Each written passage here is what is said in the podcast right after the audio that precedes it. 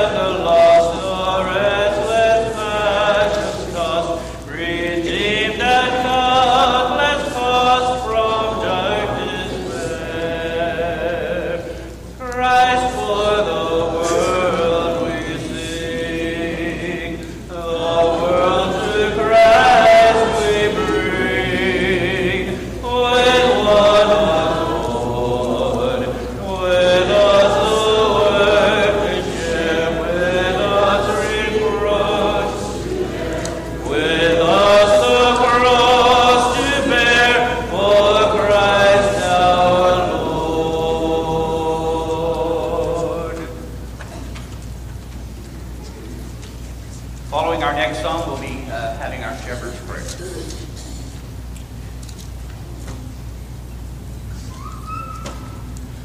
To love someone more dearly every day,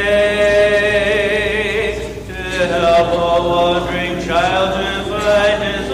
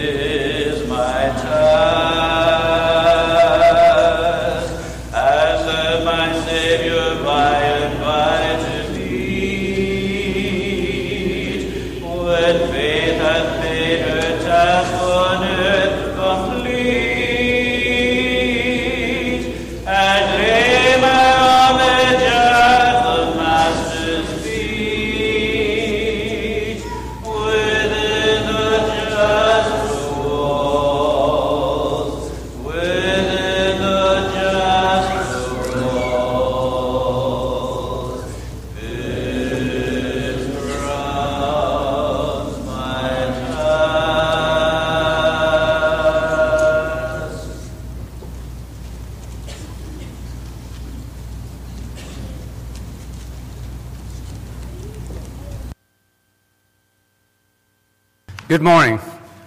Glad everybody's here today. Uh, before uh, before I get started, there's one thing I wanted to mention. I have it on good information that today Morris Hallman is 180 years old. oh, I'm sorry, is uh, 80 years old. So, anyway, don't forget the attendance cards. Uh, fill those out, please. Leave them in the pew or check in on your phone. That would be great. a couple of announcements. Uh, Fred Wingate will meet with his doctors next week to discuss the results of his kidney biopsy and a plan of care. Mary Lee's cousin, Charles Etheridge, had four bypasses and an aortic valve replacement surgery on Thursday. So we'll keep those folks in our prayers. Uh, today they sent a fireman to do a sales pitch, so we're going to see how it goes. In Matthew 19, verse 13, the Bible reads, Then some children were brought to him so that he might lay his hands on them and pray, and the disciples rebuked them. But Jesus said, Let the children alone. Do not hinder them from coming to me. For the kingdom of heaven belongs to such as these. We've been blessed with many children here at West Erwin, and we have a need for Bible school teachers so that we don't hinder our children. We got many talented people here at West Erwin. They're loving, caring folks that are really good. They're good at what they do. Now, I'm not sure why the disciples said what they said in that passage, but they thought they had a good reason for it. I don't know what it was. And you know, we often have good reasons too for things we don't do. Sometimes we're too old, sometimes we're too young, sometimes we're not smart enough to do something. But Jesus said not to hinder the children. So I'm asking you, if you would, please talk to Donnie Cook. She's very talented with using people's talents that they have. She can place you where it would be good for you and good for the children. It will be a blessing to you, it will be a blessing to the children. And it will be a blessing to this church if you do that. So the elders uh, want to support Donnie. We want to give her uh, all the things she needs to do, what she needs to do for our children. We just sincerely ask of you, please help us with this mission. Let's pray. Holy God, we bow before you today, acknowledging that you have spoken into existence the heavens and the earth and all that are within them. You've set your natural law in order so that nature itself proclaims your existence and reveals your power. We recognize your wisdom, power, and strength to cause all things to work towards your glory and honor. Father, we come to you with confidence that you hear our prayers and know that you love us as your children.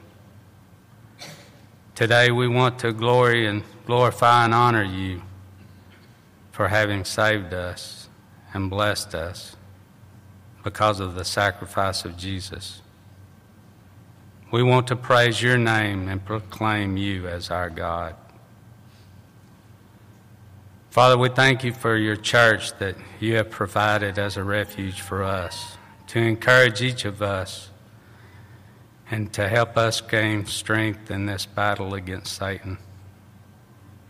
Help each of us to step up and be that good Samaritan to our neighbors.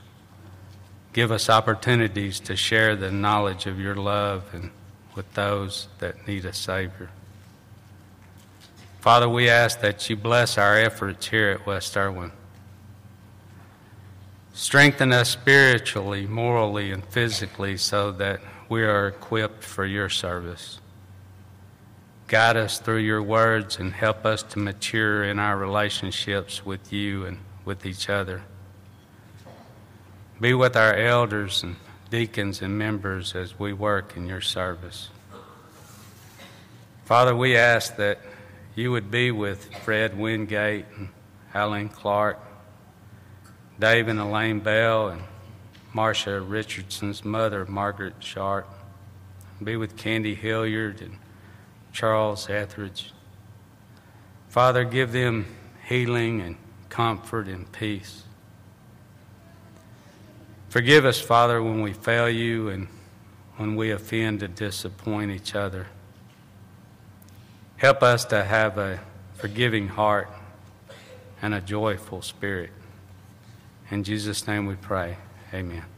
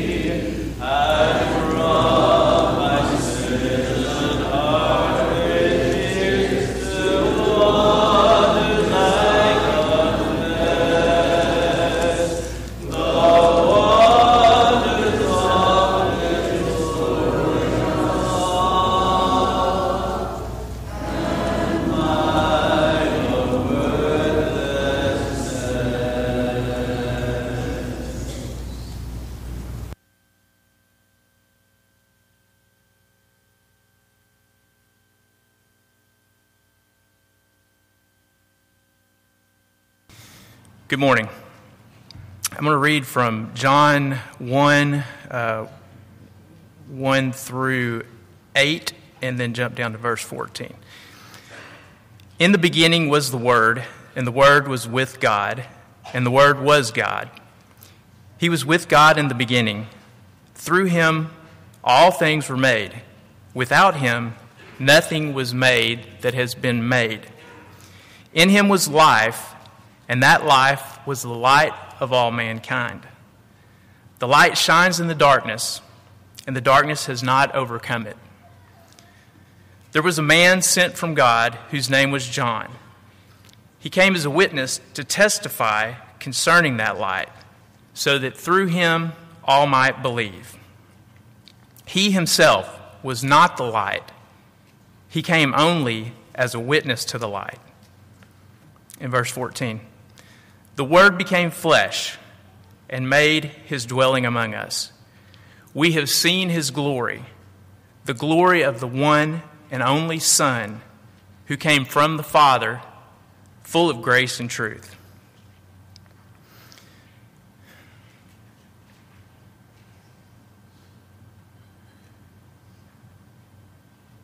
And Matthew 10, verse 34. These are the words of Jesus. Do not think that I came to bring peace on the earth. I did not come to bring peace, but a sword. So, what did Jesus mean by that statement? Well, we understand that to mean the sword, going back to the biblical example of putting on the armor of God, the sword is the word. And the Bible tells us that Jesus was equated to or called the Word. He is the truth, He is the life. He's God's Son. Last week, uh, Bill handled the communion thought. And he talked, uh, talked about Veterans Day this is past week, and that's always a really good tie in with communion because, you know, the, the war that people usually think about, World War II, very clear cut contest between good and evil. And there was a lot of good people who laid down their lives to sacrifice themselves to defeat evil. So that's a really clear and pretty pure example of humans um, acting, you know, in a way that God did, so we can draw the connection. Uh, but we're in a spiritual war. And the Bible tells us we're in a spiritual war. That's why it talks about the armor of God and putting that on. And uh, I'm a little bit of a history buff, and so a couple weeks ago, it just so happened that I was watching a video, and it uh, was a, a, it went through day by day. It was kind of a running day by day snapshot, and it had the flags of each country in Europe and who controlled the territory. So if if the Nazis controlled a certain amount of territory, their their as they their country expanded and took over more territory, the Nazi flag grew and covered more area in Europe and so on. And um, so it was you're able to see visually the changes. And so what struck me, and know, everybody pretty much understands or taught in school what happened in the war, World War II, and and what the you know kind of beginning and middle part and end was like. But it was totally different to see that as a physical rep- representation day by day, how that changed. And what struck me was that there was no change for a long time. The Nazis pretty much took control over most all of Europe and held it for a long time. So I want you to think about what that was like for a second to be alive at that time. And some of you um, were alive back then and uh, what it was like to live through that, to live your life knowing that evil was in control. And evil looked like it had the upper hand. And evil looked like it may take over the world. And that there may not be a way to stop that evil. What would your life be like that if you had to live in, under those conditions and deal with that every day?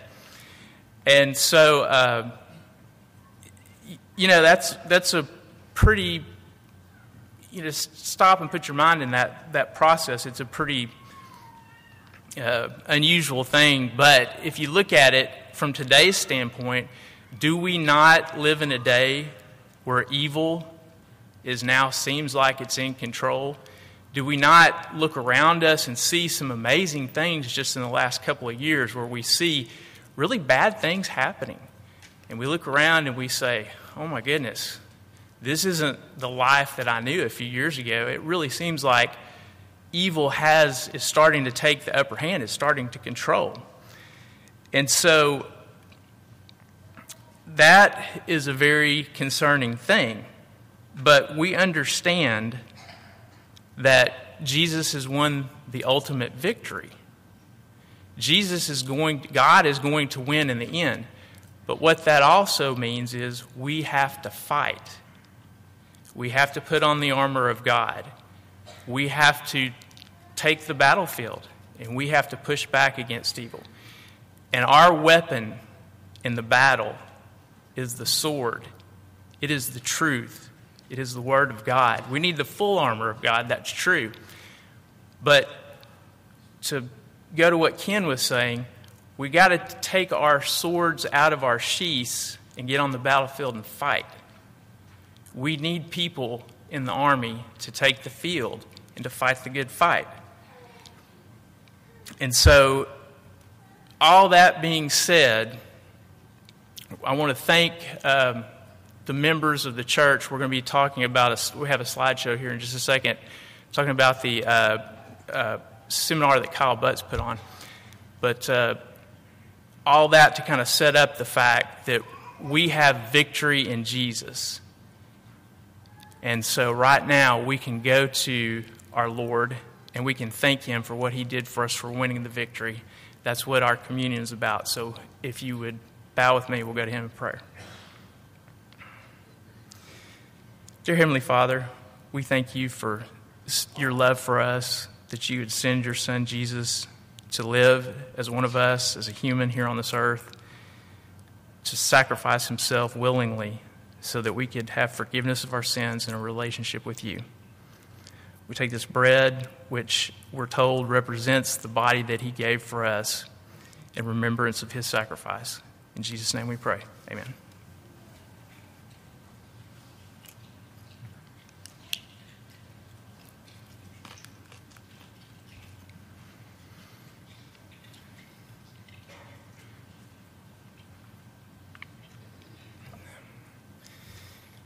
And now let's pray again for the fruit of the vine. Dear Heavenly Father,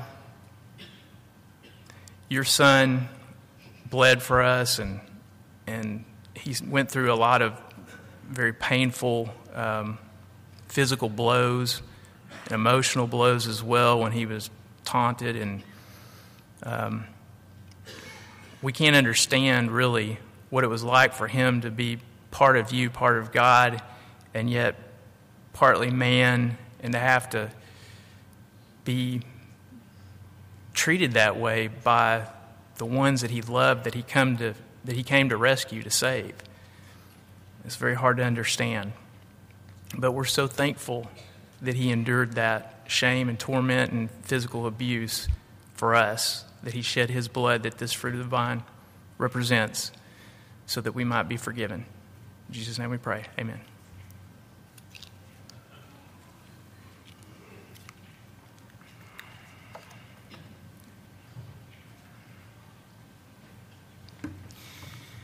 Now, um, so I've, Eric did a, a slideshow, and uh, we're going to be seeing it up here, and I'm going to just talk through this a little bit.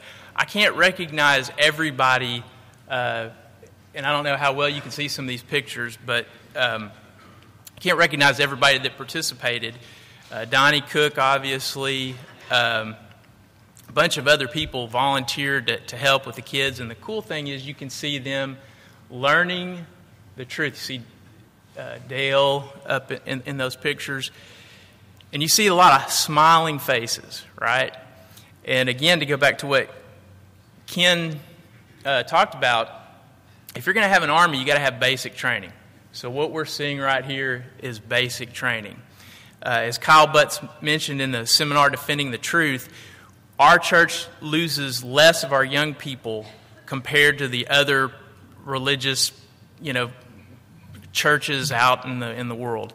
And that is good, but, we need to do better. And in order to do that, we need to teach the truth and defend the truth, understand the truth. We've got to be good with our sword.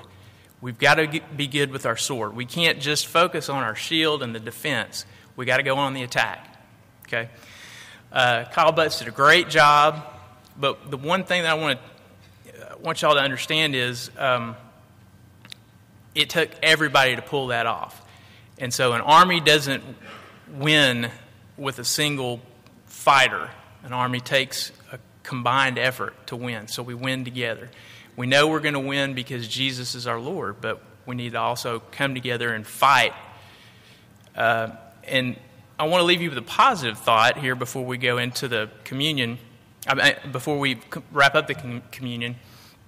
Uh, you know, Zig Ziglar was a great motivational speaker, and he used to tell an old joke about the two shoe salesmen uh, that were sent to Africa.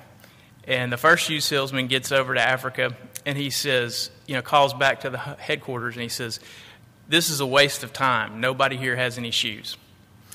And so the second shoe salesman gets over to Africa, and he calls the headquarters back up, and he says, Send me everything you got. The, the potential is unlimited.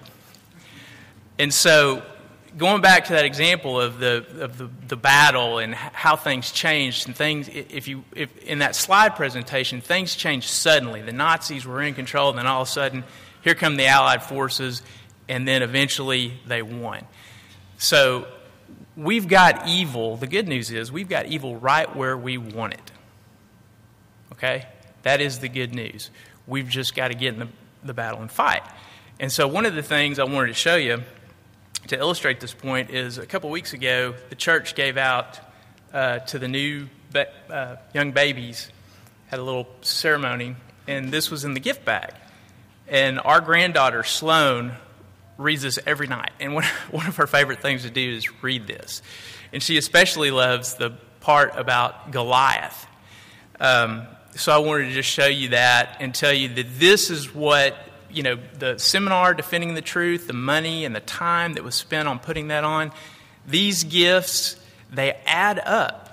The money that you spend, the, the time that you spend to, to fight the fight, it amounts to something. It is real and it has results. And I want to thank you, the, the leadership of the church, the volunteers, and I want to encourage you. It's been a long time since I have taught Bible school, but I'm thinking about heeding Ken's advice and giving it a shot myself and you know going back to doing that. So let's all get involved and let's fight together. Let's all contribute and let's all do the work of the Lord. Uh, if you will, let's pray over the uh, giving. Dear Heavenly Father, we thank you for being the Almighty, all powerful God who made us, who understands us, who loves us, who gives us what we need to do your will. We thank you for the blessings. We thank you for the opportunity to, that we have now to give back. We pray that the funds that are given would be used wisely, would be used effectively, and would be given happily, knowing that this is a contribution that will lead to victory, to your victory. All these things we pray in Jesus' name. Amen. At this time, all of our children are dismissed for their kids' programs.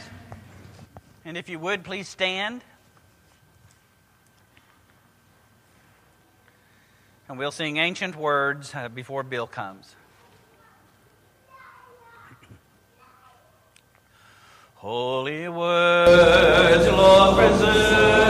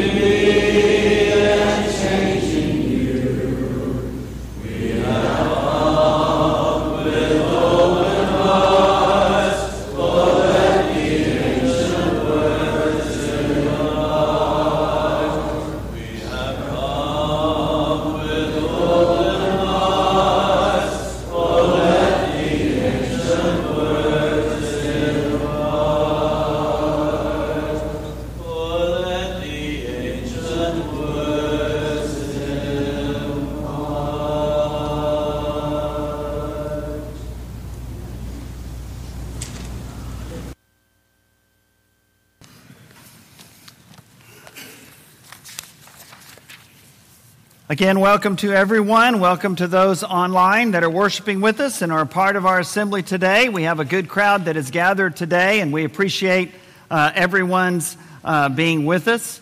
And um, certainly have a long list of prayer concerns, have some celebrations and birthdays and other things that uh, we enjoy being able to share together as a family as well.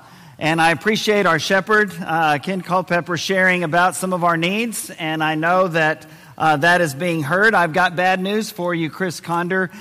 What you said about volunteering is on our video now, so uh, we, we, we shall all remember. Chris is a wonderful man that is absolutely ready at a moment's notice to step in, and I know we have a lot of folks like that, but we need some folks to step in.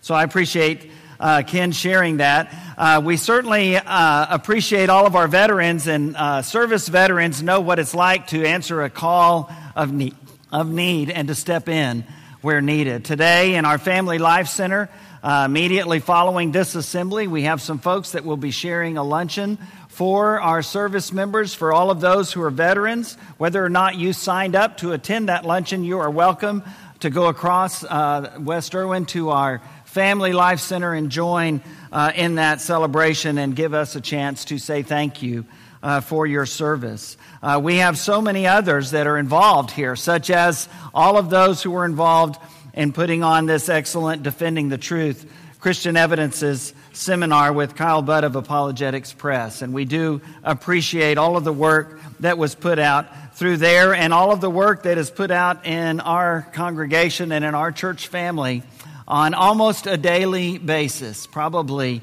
most weeks a daily basis. There is something being done in this community and in this church by this members of this church family. And we are very, very blessed uh, indeed. One of the things that uh, we do is that we try to help each other uh, love our God, love our neighbor as ourselves, and be faithful to the commands of Jesus Christ. Our problem isn't knowing what those commands are, and specifically today, what the second great commandment is, it's keeping it. What is the second great commandment, according to Jesus? To love your neighbor as yourself. Most all of us know that. Even those of us that need to be reminded what the second great commandment is, we know in our hearts that we are to love our neighbor as ourselves. That doesn't come as a surprise. So our problem isn't knowing what the second great commandment is, it's keeping it. It's actually doing what that commandment commands us to do, which is to love our neighbor. Today and next week ends this series I've been preaching through over the last several weeks how to be good bad guys. Uh, as uh, Chris alluded to, during the Lord's Supper comments, it seems like in our nation and in our communities, more and more, those who espouse Christian values, those who will uh, say that the biblical account of creation is true, and those who would trust in this book as the inspired and authoritative Word of God, seem to be having less and less respect among certain groups in our communities and in our country. And so there are times, I think, when, as with those biblical values, we are considered to be the bad guys. And the whole point of this series is to say, well, if there are some who consider us the bad guys, not everyone, in fact, some would say not even most, but a significant number, uh, if we are to be considered bad guys, then let's be the best bad guys that we could be. And what does that look like? How can we be good bad guys? That's the whole point of this. And today we're talking about loving our neighbor no matter what. Next week, we'll look a little bit more as we close this series out at the tension that we are living under today.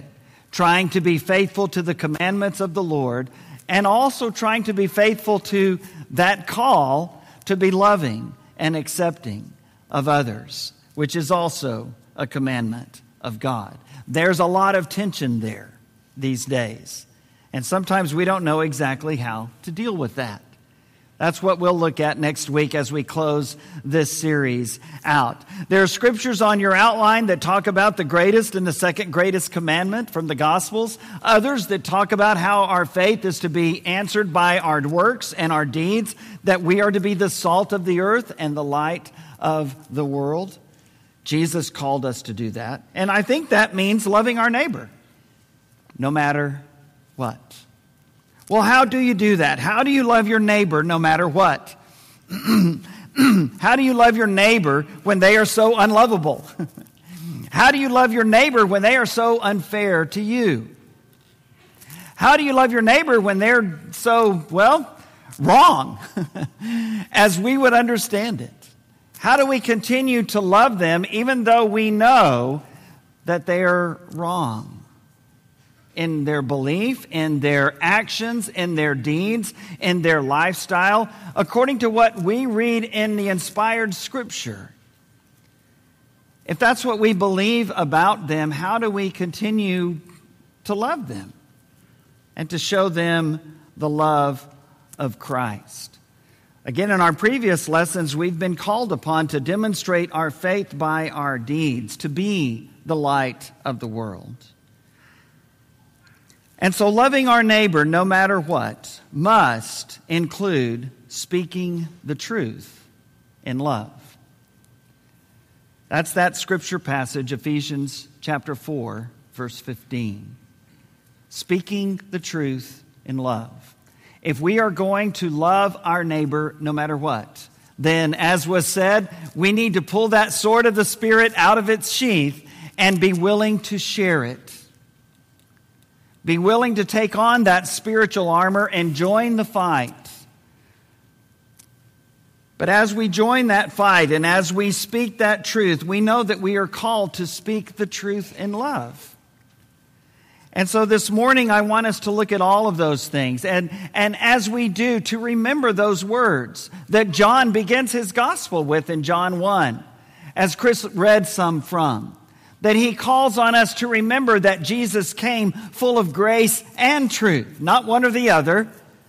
Not all grace and no truth, not all truth and no grace, but Jesus came full of both and to reveal both grace and truth. We're reminded in 2 Peter 3 that the, the Apostle Peter reminds us that we are uh, to grow in the grace and knowledge of our Lord and Savior Jesus Christ. Not one or the other, but both. Hebrews tells us and reminds us that it's through the constant struggling and wrestling with this word that we find our faith growing. And if you're not growing in your faith and you say, Well, I don't understand why I'm not growing in my faith, why my joy and my hope don't seem to be growing, my first question is, Well, how's your Bible study going? How's your Bible reading going? I'm going to be emphasizing daily Bible reading again over the next couple of months and in 2022. And we're, I have some of the uh, F. Smith, the daily Bible books available if you would like to use that. And I'm going to start up my Facebook study again in January on Tuesday and Thursday afternoons. And the point throughout the year is going to be reflecting on that week's reading from that daily Bible reading resource. So if you're interested in one of those copies, then be sure and sign up in the foyer or let me know, and we can always order some more. I have 12, so um, the count is going down.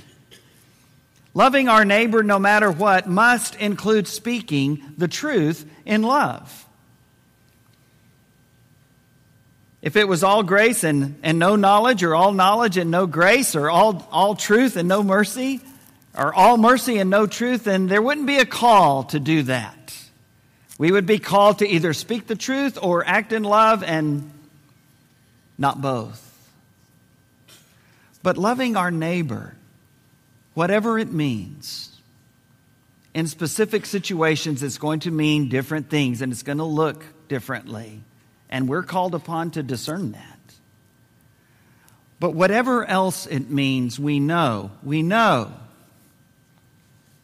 that to be faithful in loving our God and loving our neighbor, we must be speaking the truth in love. So this morning, I want to look at those three great parts of that statement. First of all, speaking. Speaking.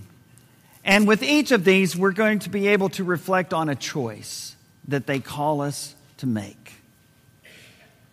And speaking calls us to make this choice. The choice is to either be silent or to speak up. We'll close our service this morning with the song, People Need the Lord. Well, how, how are they going to get what they need if we don't tell them? We are to speak.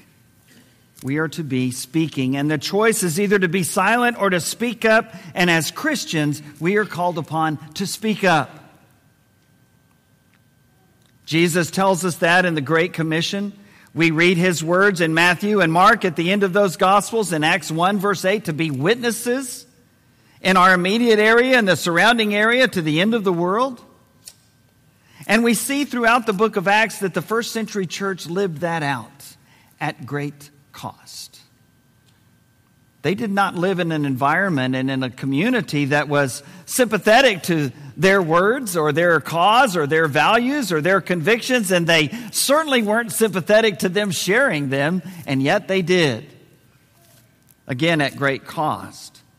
The apostles, Peter and John, were arrested in Acts 3 and 4. All of the apostles were arrested and beaten and flogged and threatened.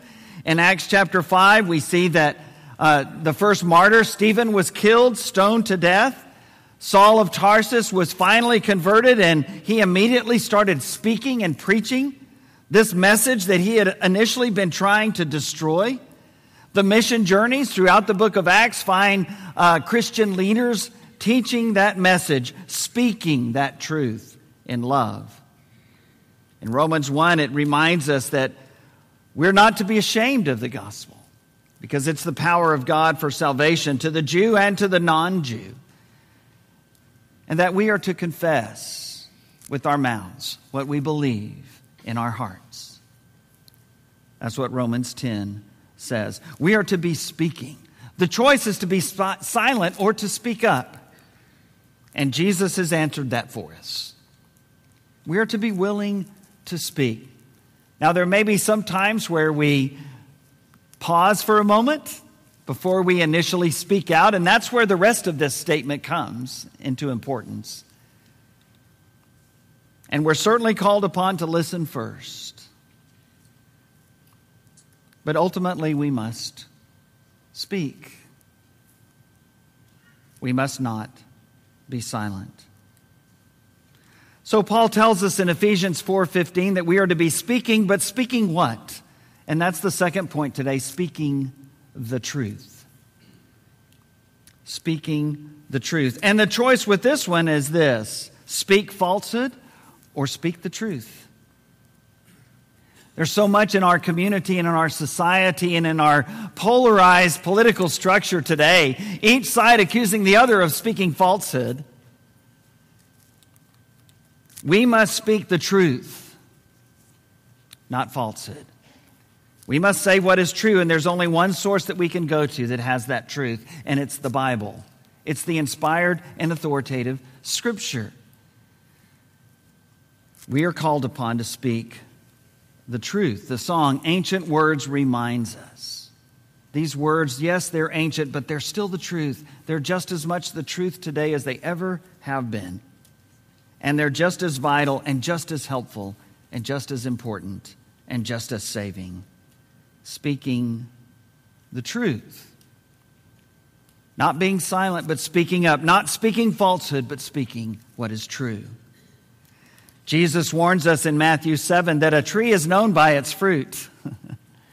and he says that way that leads to life and salvation is narrow. The wide way, the broad way, is the one that everybody goes on, and yet it leads to destruction. And that's the choice between falsehood and truth. The true road is the narrow one, the one that's not quite as popular, the one that's not quite as easy and convenient. He continues on in Matthew 7 and he reminds us that if we are to uh, be saved, if we are to enter that kingdom of heaven, then we must not just call on him as Lord, but we must do what his word tells us to do. That's the wise man who built his house on the rock at the end of Matthew 7. And I want us to turn to 2 John, the second epistle of John. It's only one chapter. We'll read a few verses out of that, verses 5 through 11. And listen to the importance that John places on speaking the truth. 2 John, verses 5 through 11. And now, dear lady, I'm not writing you a new command, but one we've had from the beginning. I ask that we love one another. And this is love, that we walk in obedience to his commands. As you have heard from the beginning, his command is that you walk in love. Verse 7 I say this because many deceivers who do not acknowledge Jesus Christ as coming in the flesh have gone out into the world. Any such person is the deceiver and the antichrist. Watch out that you do not lose what we have worked for, but that you may be rewarded fully. Verse 9 Anyone who runs ahead and does not continue in the teaching of Christ does not have God. Whoever continues in the teaching has both the Father and the Son. If anyone comes to you and does not bring this teaching, do not take them into your house or welcome them. Anyone who welcomes them shares in their wicked work. Well, a few things about this passage. First of all, in the first century, there were people who said that Jesus Christ had not come in the flesh, that he was not from God, that he was not the Son of God. And John refers to them as the Antichrist. So if someone asks you sometime, do you think the Antichrist is here today? Tell them what? Yes. yes, I think so. And I think there have been Antichrists in every generation. There certainly were in the time of John in the first century. There have always been those who have denied that Jesus came in the flesh, always those who have denied that Jesus is the Son of God. Scripture calls them Antichrist. And I think they've been around for about 2,000 years and will be around until Jesus brings this all to a halt. But the passage continues on. And he warns us to make sure that we don't run ahead of what this word says. Anyone who runs ahead, verse 9, and does not continue in the teaching of Christ does not have God. Whoever continues in the teaching has both the Father and the Son. How important is that, John? In the verses that follow, he says, Look, don't give any action that would uh, tend to give them the feeling that you approve of their work, that you condone their work. And this is from the man who was described as the apostle whom Jesus loved in the Gospel of John. This is from the man who began this very passage by saying, We are to love one another. And yet he has this strong statement warning us not only against those who would teach what is falsely doctrine and not the Word of God, but also reminding us that not only are we not to join them in that, we are not to approve of them doing that. We are not to condone them doing that. Why is that? Because it is important and vital that we speak the truth. Jesus himself said that over and over and over again. Unless you believe that I am He, John 8 24, you will die in your sins. That's a very divisive statement. And yet it's the truth. If you hold to my teaching, he told the Jews around him who believed in him, then, then you will know the truth. And then the truth will set you free. I am the way, the truth, and the life. No one comes to the Father except through me. John 14, 6. And something very similar to what John just said in this reading. Jesus himself says in John 14, three times right away. In John 15, the same. If you love me, you will keep my commandments. We live in a society and a culture that says if you want to express love for others, don't require anything of them. Don't hold on to any commands, much less commands that are 2,000 years old. And yet Jesus says, if you will be my disciple, you must hold on to those commands. If you love me, you will obey what I command. Thankfully, he gave his life because we will be imperfect in doing that. But that is our goal. That is our call. That is our desire. Why? Because it must be the truth that we speak. This evening we'll begin again our, our five o'clock Bible class uh, study. It's kind of reflective of what we used to call the Sunday night sermon. We'll do that in the chapel at 5 p.m., and we're going to be discussing challenging and encouraging chapters of the Bible. Tonight we begin with the beginning, the creation. And I hope if you can that you'll join us or that you'll join Donnie Carnathan's Zoom class at 5 p.m. Why are these things important? Because we are called upon to be speaking the truth. Speaking the truth. But as you know, there's one more aspect to this statement speaking the truth in love. Speaking the truth in love. And again, the choice. The choice on this one is this we can speak the truth in love, or we can speak the truth in blank. What needs to go there? What's the opposite of speaking the truth in love? Well, we could put several things there speaking the truth in hate, in selfishness, in arrogance, in cruelty, in apathy. All of those words and more would fit there. That's an option. We can speak the truth that way. We can do that selfishly. We can do that proudly. We can do that arrogantly. We can do that in a, in a cruel, uncaring way. Or we can do it in love.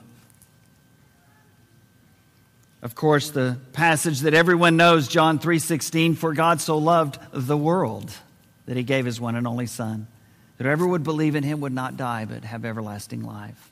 And then Jesus, before his death, calls us in John 13 to love like he loved, to love others as he has loved us. But perhaps in 1 John chapters 3 and 4, there's no better, clearer call to love neighbor as self, to love others the way Jesus himself has loved us. And so in 1 John chapter 3, it begins with this See what great love the Father has lavished on us, that we should be called children of God. And that is what we are. It always begins with what God has done for us, the love that God through Jesus Christ has shown to us. He doesn't just tell us, get out there and love others. He first shows us what that looks like and how He loved us when we were unlovable. And then he says, okay, now I want you to love them the way I have loved you, the way I have accepted you, the way I have called you children of God. 1 John 3, verse 10. This is how we know who the children of God are and who the children of the devil are. Anyone who does not do what is right is not God's child, nor is anyone who does not love their brother and sister. It's not an option, one or the other. We can do what's right or we can love our brother. No. Those are the same. Doing what's right is loving your brother or your sister. Loving your brother or your sister is keeping his commandments in front of them. And then 1 John 3, beginning at verse 16. This is how we know what love is. Jesus Christ laid down his life for us, and we ought to lay down our lives for our brothers and sisters. If anyone has material possessions and sees a brother or sister in need, but has no pity on them, how can the love of God be in that person? Dear children, 1 John 3, verse 18, let us not love with words or speech, but with actions and in truth. Why are we called to love that way? Because that's how Jesus loved us. That's how Jesus loved everyone, with actions and in truth. And those are not contradictory. Those actually come out of the same Bible. And then these words in chapter 4 of 1 John, beginning at verse 7 Dear friends, let us love one another, for love comes from God. Everyone who loves has been born of God and knows God. Whoever does not love does not know God, because God is love. This is how God showed his love among us. He sent his one and only Son into the world that we might live through him. This is love, not that we loved God, but that he loved us and sent his son as an atoning sacrifice for our sins. Verse 11 Dear friends, since God so loved us, we also ought to love one another. And as you know, this chapter goes on, and John says specifically if you can't love a brother or a sister whom you have seen, you can't love a God whom you have not seen. God loved the world so much that he sent his son. Jesus loved us so much that he died on the cross for us. And now he has called on us to love, to speak the truth, but to speak the truth in love. And I understand that Romans 12 says this as much as it depends on you, live at peace with everyone. And it doesn't always depend on us. It doesn't all depend on us, but part of it does. And this is that part the speaking the truth in love part. That's what depends on us. And we live in a, in a culture and in a society that's, that's, again, not very sympathetic to the teaching of this book. Joyce and I were watching um, Chicago Fire the other night. We watch all the Chicago's on Wednesday night. We record them and then we watch them because, you know, there's other stuff happening on Wednesday night, as you know. And so we record them and, and we watch them and we watch Chicago Med and Chicago Fire and Chicago PD. We have to watch them all in order because that's just the right thing to do. And, um, and so this one episode of Chicago Fire, it's about a, a, fire station and a couple of firemen. And of course, everything you watch today on, in movies and uh, TV dramas, comedies, even commercials, there's going to be some kind of homosexual plot line. There's going to be some kind of gay or lesbian uh, encounter. That's where we are in the world. And that's true of, of this movie, of this show, Chicago Fire. And so they were in uh, uh, this uh, bar and they were sitting there and they were talking, this uh, uh, uh, gay couple, these two men. And a couple of other firefighters didn't appreciate that. And they didn't agree with that. And so they come over and they start antagonizing them and speaking down to them and, and calling them names and all of that. Well, some of the other firefighters in the, the place there, they run those two guys out because these these two men who were gay were their friends and coworkers. And they didn't like seeing them treated that way. Well, one of the men that was run out, he waits outside in the truck. And when those two men come out, he drives by them and throws a bottle at them and misses and hits the wall. Now, that's a great example of what we might say is speaking the truth, but not in love. Not in love. Did they make their point? Sure. Did they win a convert? No. Instead, they dishonored their cause and they dishonored the Christ who gave us this word. It's like the story of the of the child was in first grade and, and at the, at the, at the, in their class they were talking about um, churches and religions and what church you go to and all of that and, and they asked one of the kids in the class and they said Oh, I don't go to church. I'm an atheist. Well, one of the kids immediately shot up, You're going to hell.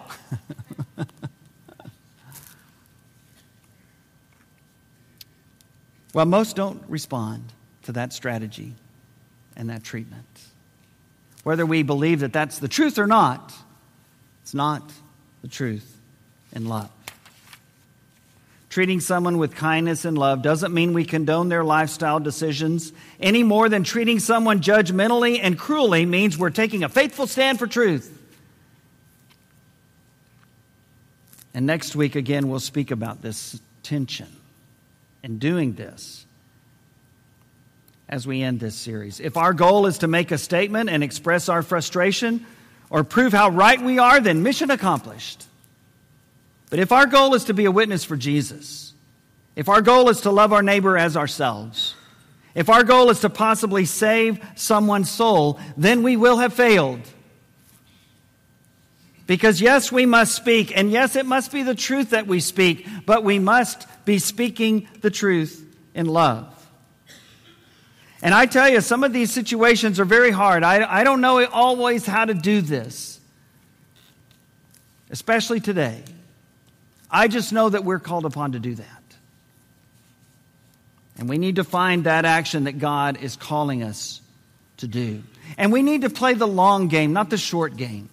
You know, I haven't golfed in years. Um, there's a few of our friends here that golf every Friday, and so far they haven't converted me yet, but I, I know the game enough to know about it. And I know there's a long game and a short game. And for the Christian, we're in the long game. Why is that? Because God is in the long game. He's in the long game with us, and He's in the long game with everyone that He sends us to. Which means that we do our part today, knowing that we may not ever see the results, but that it could be a part of those results coming to pass. The reason Jesus came, the goal of the Lord our God is to save the souls of mankind. And if we are to do that, we must do what Jesus did. We must live and speak the truth in love. And when we do that, as Chris said, things will happen. We will see people responding. Maybe not right at first, but ultimately, why? Because no one does that today. No one. They speak, they speak what they think is the truth, or they don't speak at all, or they speak in love, and that's it. We are called to be speaking the truth in love because that's what our Lord did. You say, well, Bill, it got him killed. Yeah, yeah, it did. It doesn't change our call. It also brought people to God. And that's what will happen with us too when we are speaking the truth in love. If we are to be good bad guys, as we close this morning, if we are to be good bad guys, we must love our neighbors no matter what. No matter what. And that means living and speaking the truth in love. Sometimes it may be obvious what that looks like, most of the time, not. Sometimes that will be easy, some of the times, not. Sometimes there'll be a price to pay. Sometimes we'll see a breakthrough in someone's heart and in someone's life. We are called to be living and speaking the truth in love. If we can help you do that and live that, come as we stand, sing our song together.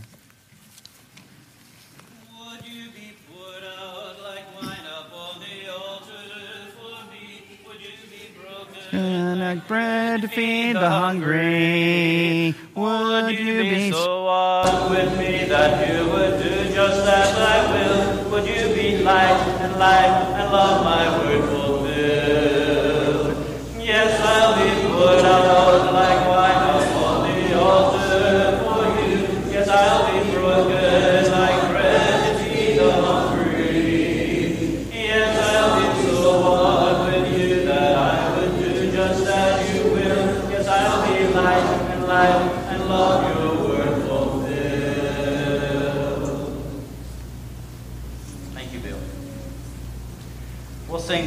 first verse through one time, then we'll have a dismissal prayer. People need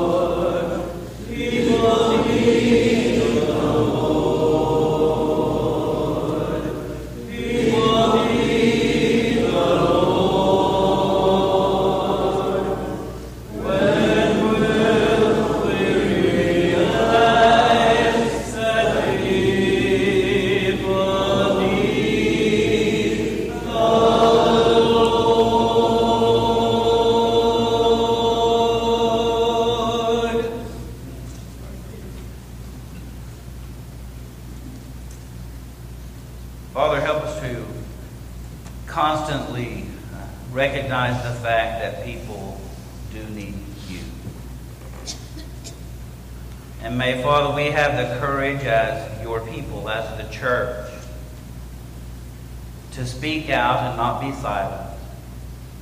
But as we speak out, Father, that we would do so in spirit and, and truth. And then, Father, speak the truth in love. Be with us as we depart, Father. Be with us this week. Help us, Father, to look for doors of opportunity that we might reach the lost with the saving gospel of Christ. In the name of Christ we pray. Amen.